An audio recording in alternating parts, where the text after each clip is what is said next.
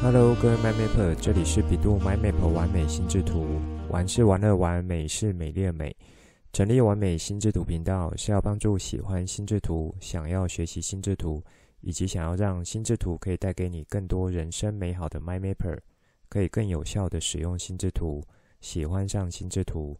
更重要的是，让你可以开心的玩乐心智图，画出你心中最美的心智图。这一集我们接着上一集国小篇的内容来和你们聊，国小中年级阶段的孩子可以怎么来学习心智图法呢？现在就来听传奇聊心智图，一起完美心智图。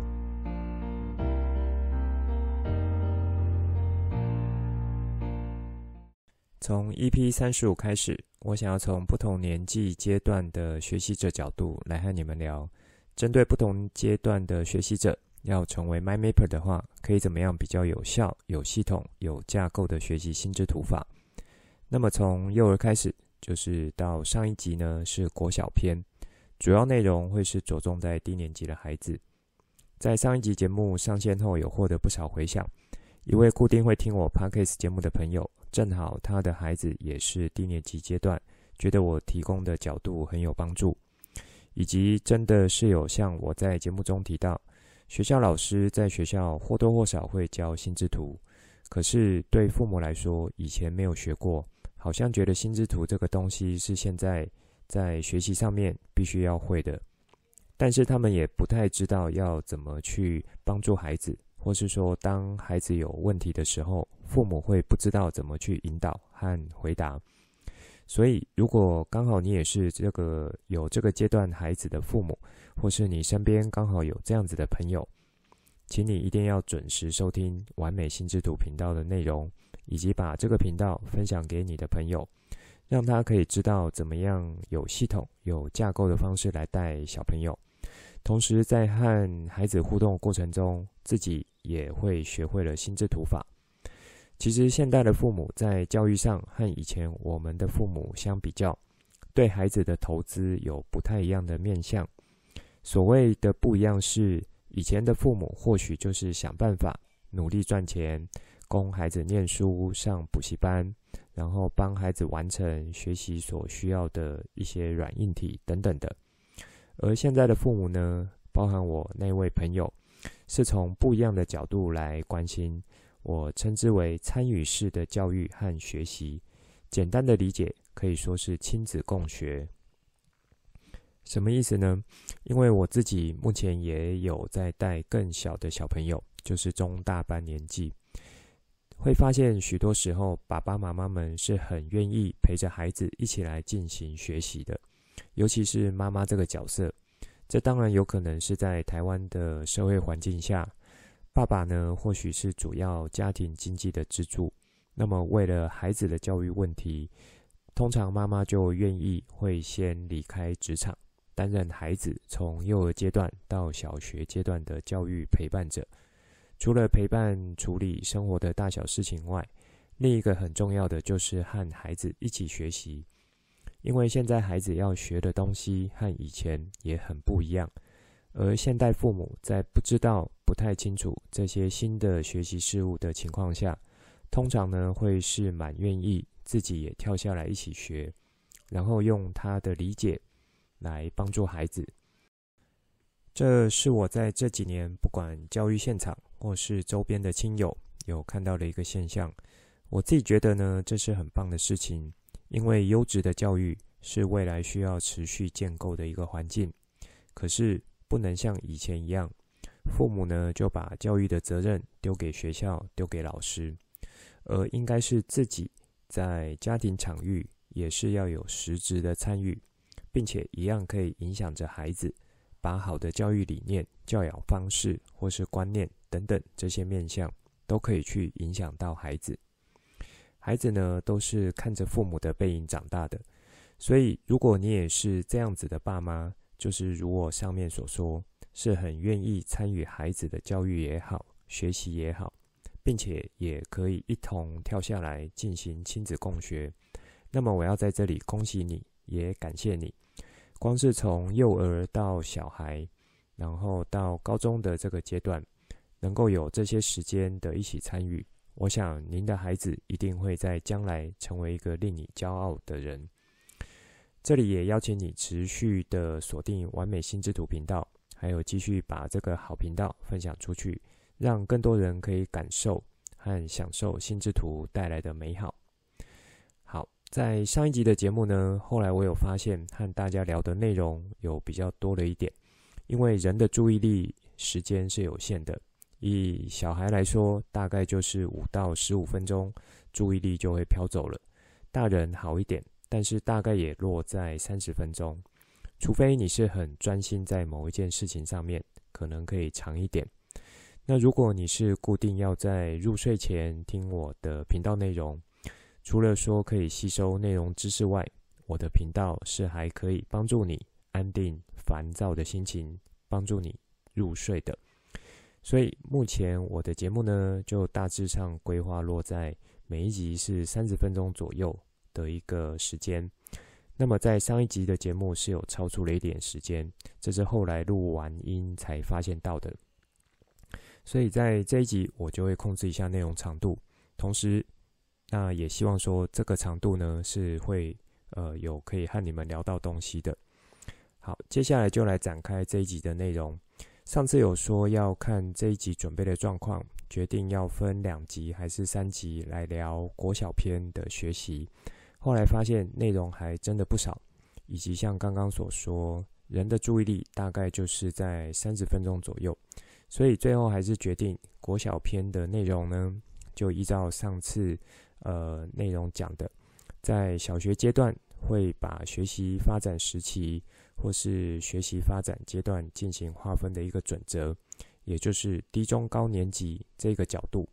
那我们就来按照这个分类方式来做一个内容的编排。在低年级阶段呢，因为刚从幼儿阶段升上来，所以在学习心智图法方面，我提供的方式是从比较简单、带有重复性这样的角度来进行练习。这个阶段也因为认知的发展能力还没有很完整。所以也不太需要让孩子理解太深入，呃，所谓完整的心智图模型是什么样子。当然，如果孩子的理解能力 OK，你也可以解释得很清楚的话，那就没什么问题。我这里提供的角度会是以先好上手的来开始，帮助呢低年级这个阶段孩子进行学习和练习，其实也就足够了。至于是不是真的要很了解心智图的全貌，应该怎么样很好的使用？那我觉得在这个阶段来说，其实都还太早，反而是拆解下来的基本动作、基本技巧，可以让孩子开始上手，并且持续保持热情来进行这些技巧的练习。那当孩子有逐渐习惯使用这些基本技巧，他就会慢慢的用这些技巧来进行思考，这个我觉得才会是学习心智图法的终极目标，因为最后是可以内化成一种思考习惯的。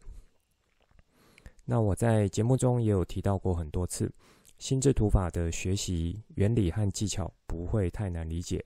难的是可不可以持续的进行练习，去把每一种基本技巧都做到，呃，到位。然后练习到纯熟，可以内化成自己的一种思考习惯。那么之后你要去使用心智图法的各种功能，也就可以去感受到它的强大。我还记得在比较早节目也有举一个呃这个学棒球投球的一个比喻，就是说学棒球投球好像不会太难，从投手丘把球投到本垒板，基本上你找一个教练来做一下指导。然后你练习一阵子，应该也就 OK 了。可是你可不可以真正当上一位好的投手，甚至是大联盟等级的投手？那一样呢，是从投手丘把球投到本垒板。好，能不能去当上这样子的投手，可能难度就会很大了。为什么会有这样子的一个差距呢？这个比喻就可以让你们慢慢的思考一下。也就是我上面所说，在学习心智图法的这个呃过程是蛮类似的。回到主题，在低年级阶段，孩子当进到学校的时候，很多都会是新的体验，一切呢都在做基础建构和打底的动作，因此搭配这个阶段的特性，心智图法很好的切入点，就是去帮助孩子整理他脑中的思绪，可以透过问孩子，呃，所看到的、听到的，还有感受到的东西，然后用心智图的方式呈现出来，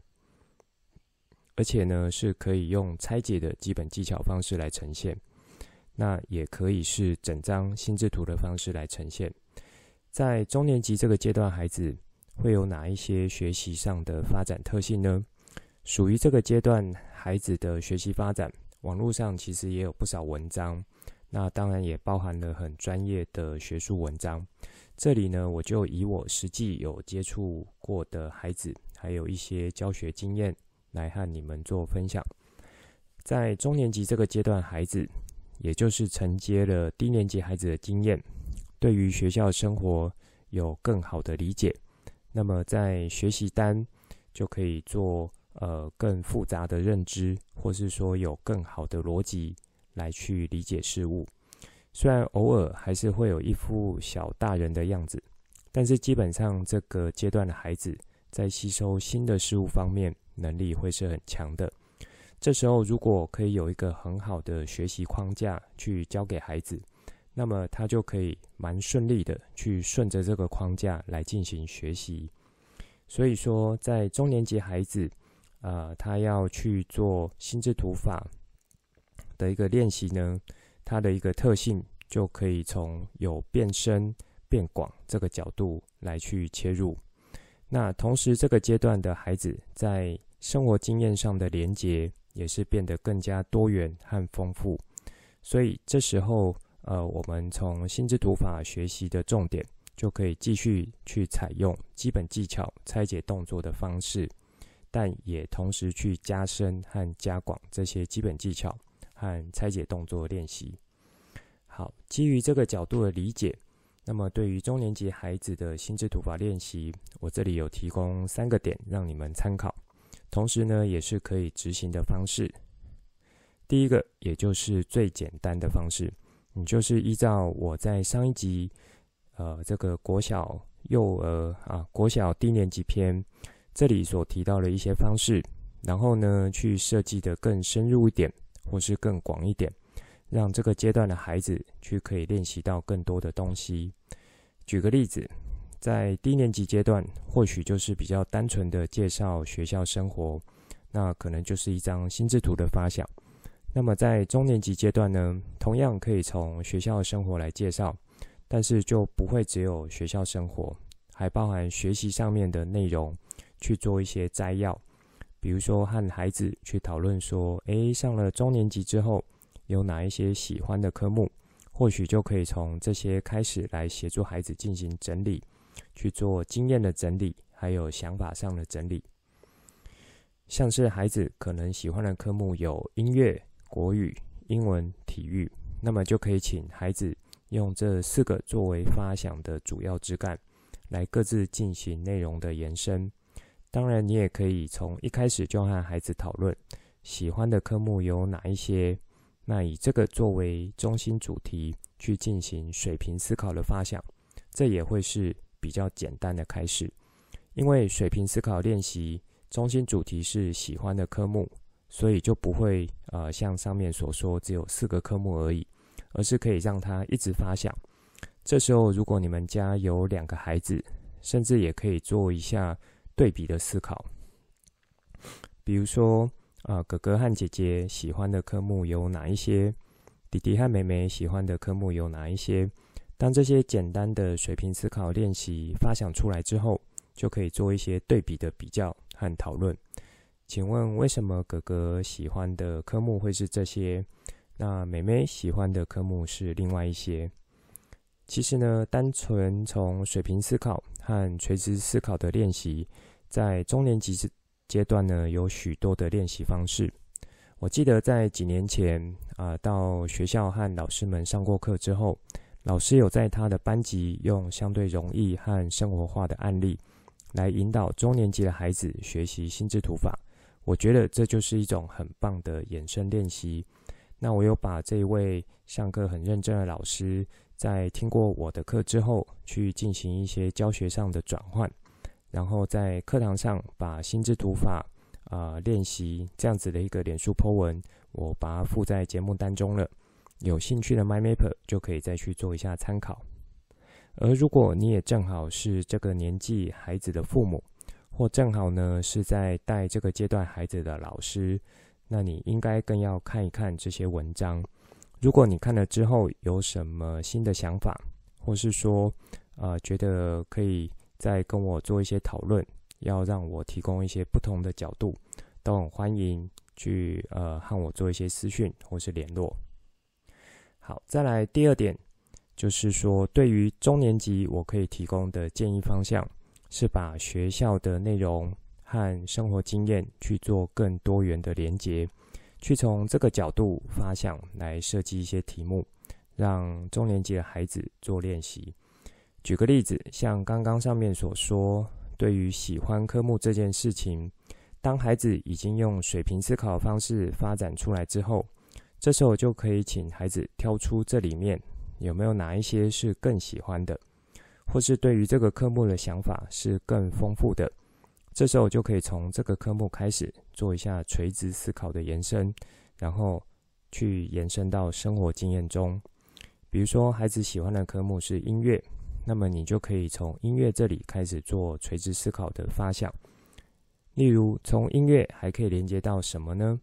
那为什么你会喜欢音乐？比如说，孩子他觉得音乐是可以让他开心的，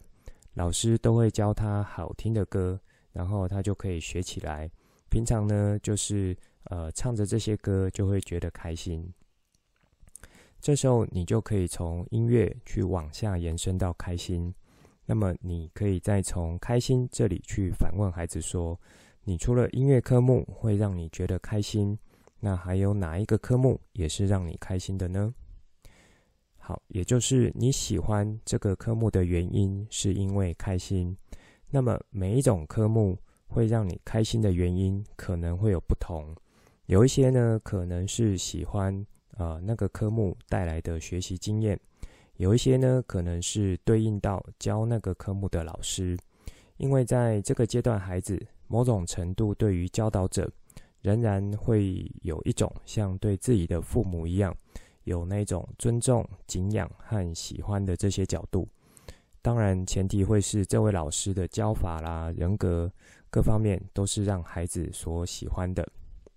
好，那么从音乐开始去延伸到喜欢，然后再延伸到其他的科目，这样子会是一种发展的方向。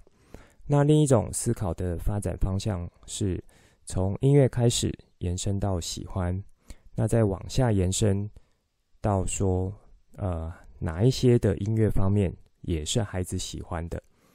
比如说在学校，老师他是用弹钢琴的方式，让孩子觉得很喜欢某一首歌，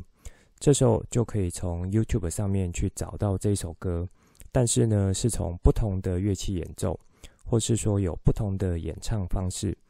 这样子呢，就可以让孩子以音乐的这首歌，也就是他喜欢这首歌，然后连接到音乐，这样子作为一个中心。然后来进行相关领域的呃一个学习，或是说生活经验的延伸。好，在这里呢，又有综合运用了一些水平思考技巧，不知道有没有 MyMapper 们有注意到呢？那我的举例就到这边，剩下关于水平思考或是垂直思考更多细节的操作呢，就交给聪明的 m y m a p e r 们去发展了。如果你是一路学过来的老 m y m a p e r 应该就会有印象。我讲水平思考和垂直思考内容。如果你已经忘记了，或是你是新加入的 MyMapper，就可以去参考 EP 七阶层思考这个单集。当然，如果你想要更深入的操作方式，或是说你在操作上有卡关的地方，直接和我做个私讯联络，我都会很乐意提出我的建议角度和看法。上面提到的这位中年级的老师，实际上在他的班级有进行过两个阶段的学习和练习。第一个阶段呢，就是去操作水平思考和垂直思考；另一个阶段就是操作分类技巧。其实分类技巧是在学心智图法以及你心智图能否运用得好一个非常关键的呃一个核心，因为分类技巧就是影响着我们这个世界的运行。如果孩子从小在分类技巧方面有学到好的知识以及好的方式，那么他的逻辑性会相对的变强。对于他在之后进行学习新科目的时候，这会是很强的优势。因为人类的学习从比较小开始，是像照相机这一种照单全收的方式。慢慢的呢，呃，当认知理解能力有变强的时候，就会转向以理解和逻辑的方式来进行学习。这其实是有好有坏的。在这里呢，不要做太多展开。我最主要是想，呃，让你们知道说，人类的学习发展，从小孩到大人的发展特质，基本上会是这样子一个走向。所以，当我们理解之后呢，反而应该是要去掌握住不同阶段你的大脑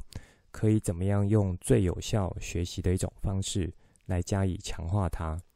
好，那关于呃上面老师。这位老师他在实际上课的内容还有练习方式，有兴趣的 MyMapper 们呢，就可以再去看一下这个脸书 po 文，我已经有放到节目当中了。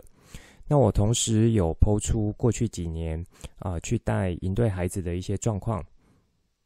这营队的孩子呢，也是小学阶段的，只是说呃在那个营队是以混龄的方式，从低年级到高年级都有的。这个部分也可以提供给你们做一些参考。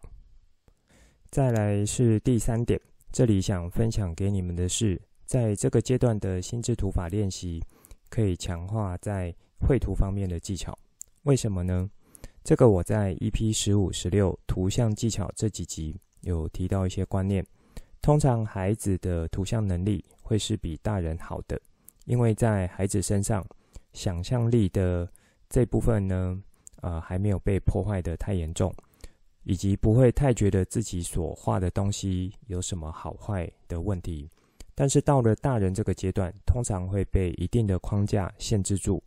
觉得什么样子的图像才是好的图像，反而会不太敢去使用图像帮助你学习心智图。这个在我看起来是蛮可惜的。所以回到中年级阶段的孩子，因为是处在想象力仍然蛮丰富的时候，但一定程度认知能力也有了，也就是说会比较偏逻辑这方面的能力也逐渐的完整起来。所以在这个时候呢，去鼓励小朋友去创作出呃相对有意义，也就是以普世价值观来看呢，是相对有意义的图像，会是非常适合的年纪，否则。像我在之前节目中有提过啊，我小孩的一个故事，在他小的时候，他简单的去画上一笔，就说那是一只鸭鸭，然后再画上一笔，又说那是一只鱼。虽然是可以当做纯欣赏小朋友天真创作的一个角度，但是距离现实的世界实在是太过的遥远。这种画上一笔就呃是他认为的全部，那到他大了。自己都会觉得蛮不可思议的。的确，我也有在他比较大的时候跟他去讲这个小故事，他自己都觉得呢是蛮好笑的，也觉得自己那时候是很可爱的。好，那再回头来说，如果这个阶段的孩子要强化呃绘图技巧，可以怎么来做呢？其实最好的方式就是从中心主题开始。这其实也是我教学十几年来所发现的一个状况。那我在节目中也有提醒过很多次，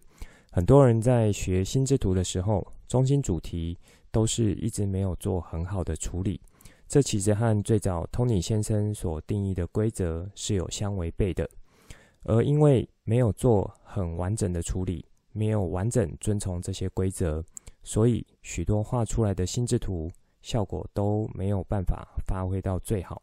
看上去呢，可能就是长得像树状图。或是说只是一幅关系图，所以在中年级的孩子在进行心智图制作的时候，可以多加的鼓励和协助，让孩子在中心主题的发想和处理去花久一点的时间，然后尽量以图像的方式、色彩丰富的方式来去做完成。这里呢，一样举例上面音乐科目的这个例子。当进行练习的时候，确认是音乐这个作为中心主题的话，就可以请孩子尽可能的把音乐这个概念做到好的一个图像化。比如对他而言，音乐代表的图像可能会是一个音乐盒，因为呢，前几年和爸爸妈妈出国买的这个音乐盒是他最喜欢的东西，或是说去年暑假有去学过乌克丽丽这个乐器。所以也可以把乌克丽丽当作是它的一个中心主题，只是在这里有一个小提醒，是可以去加上一个文字说明，避免呢因为使用相对丰富的图像，但是却造成之后在辨识上的一些小困扰。什么意思呢？因为呃有一种说法，一张图可以代表千言万语，每一个人对这个图的一个解读会不太一样。或是说，同一个人对于同一张图，可能在经过了一段时间之后，对他的解读也会不太一样。所以，像刚刚说啊、把音乐盒画上去之后，就代表中心主题。那会不会因此中心主题其实是变成音乐盒，而不是音乐这个科目？这部分呢，其实是有一个小技巧可以去做处理的，就是说你在。呃，这个画好的图像上面可能加一个文字的说明，也就 OK 了。那么，当然，你如果要用呃比较简单的方式，或是说像符号、图像的方式来进行代表的话，然后就可以把图像的意义正确传达出来的话，这样子会是更棒的。好，如果是我的话，我会这样子来操作。那我可能就是画一本课本。但是封面呢，就是一个大大的豆芽菜符号，然后呢，再去加上三种以上的颜色，把中心主图主题做一个好的诠释。这样子之后再回头来看，也就不会说有上面所说可能解读错误的一个状况。那么，当中年级的孩子在这三个点都有做得不错的时候，其实你也可以尝试让孩子进行一些课文内容的整理，因为进到高年级就是要准备去学习读长文这样子的一个阶段了。还有呢，是作文这样子的能力。到了国高中，课文的资料量会变得更多，所以中年级阶段的孩子，他所做的练习可以说是去衔接低年级比较自由基本动作和拆解动作这个角度。但同时又要去连接到生活经验、课文内容，然后去准备要升到高年级这样子的方向来进行。所以一定程度呢，是这样子操作是可以帮助孩子进到高年级的时候，当课文内容变多，以及需要更完整的心智图法概念和技巧，然后来帮助他进行笔记整理、资料整理，这样子。会有一定的帮助的，所以在中年级阶段，孩子程度好的或是进度快的，其实就可以让他们做一些课文内容的练习；进度慢一点的，也不用太担心，持续的做一些基本功的练习，或是说偏生活方面的主题，也就是相对轻松的一个主题。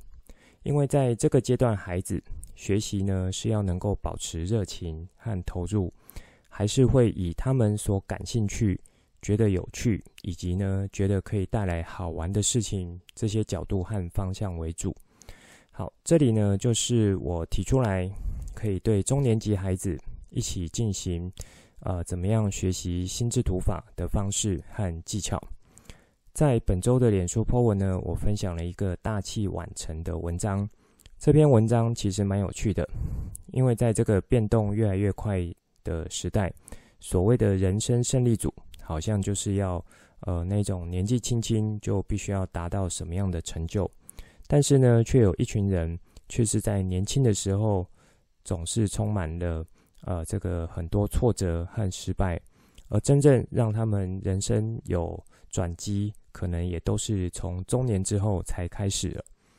那我怎么来看这件事情呢？我会觉得说，啊、呃，以现在医药的发达。人类寿命基本上都是八十好几起跳。当然，前提会是你有做好一些基本身体的保养，不要过早去消耗掉你的身体。那么顺顺的呢，过呃活过八十应该是没有太大问题。如果以这个角度来看的话，其实到了四十岁才是上半场的结束，下半场准备要开始。那么以一个正常人来说，到了四十岁。也差不多在职场上有历练过一段时间，也经历过一些起伏，甚至大风大浪。那么这个时候呢，如果可以去吸取过去的经验，培养人生的韧性和面对人生困境的能力，或许在下半场的时候，就不会有上半场那种横冲直撞的性格，也不会因此而有什么大起大落的状况。当然，每一个人所期待或是设定的人生目标是不同的，不见得会认同这样子的角度。那也或许我现在是正好处在下半场啊、开始的一个阶段，所以对于这篇文章中所写到的一些观点是蛮有共鸣的。那么这篇心智图文章分享，就让有兴趣的 MindMapper 们好好欣赏喽。以上就是这一集想分享给大家的内容。最后帮大家整理一下这一集的重点。这一集一开始和大家聊一下听众的回馈，带到说现代的父母是蛮愿意投入时间，一起参与孩子的学习，进行亲子共学、共同成长这样子的方式。我觉得这些呢是很棒的，也很恭喜你们。那也邀请你们可以持续锁定和分享完美心智图频道，一起来做学习、成长和分享。接着呢，延续上一集在低年级孩子的学习特性，我提出了三个点，可以在中年级孩子身上进行的心智图法学习方式。首先就是最简单的，直接拿上一集内容教的方式，进行深度和广度的延伸，让这个阶段孩子做更好的练习。在这边呢，我有举了学校科目的例子。第二点是把学校的生活或是学习内容，想办法和生活经验做更好的连接，从这个角度呢，去设计一些主题或是引导方式来带中年级的孩子。第三点则是在中年级这个阶段，呃，是很好可以去训练他绘图技巧的阶段，也就是图像能力这个角度。因为呢，这个阶段孩子不会像低年级孩子还没有很好的认知理解能力。也不会像更大孩子或是大人呢，已经有偶包了，对自己的图像能力很怀疑。所以这里我也提供，呃，去鼓励这个阶段孩子，他可以从中心主题去练习，把图像和色彩做很好的使用。对于他之后在中心主题的处理能力，就可以打下很好的基础。再来就是延伸的建议，这个阶段孩子如果进度或是程度不错。就可以尝试去连接到课文内容，来进行真正的资料整理，也就是笔记术的学习。一定程度是可以帮助他进到高年级，或是之后，呃，当读书资料量更大的时候，可以有好的心智图法技巧来帮助他。最后呢，是本周脸书的 po 文，我提供了一些看法，那也提供给你做参考。这一集的内容就先说到这里，之后再跟大家聊更多我对于心智图的认识所产生的经验和想法来跟你分享，带你一起重新认识心智图，一起喜欢上心智图。希望你会喜欢今天的节目。本节目是由 bEDU MindMap 玩美心智图直播，我是传奇，也可以叫我 Coach。欢迎你听了之后有什么新的想法与角度，可以跟我互动。画出心智图，或是留言来跟我分享。节目当中附上官网、脸书还有赖社群资料，以及这一集我想和你分享的心智图作品。欢迎随时透过这些地方来和我做互动。如果你也喜欢这个频道，觉得我分享内容对你有帮助，也觉得对你的亲友好有帮助，记得帮我订阅、给爱心，把这个频道分享出去，邀请他们一起来享受心智图的美好。我们下次见，拜拜。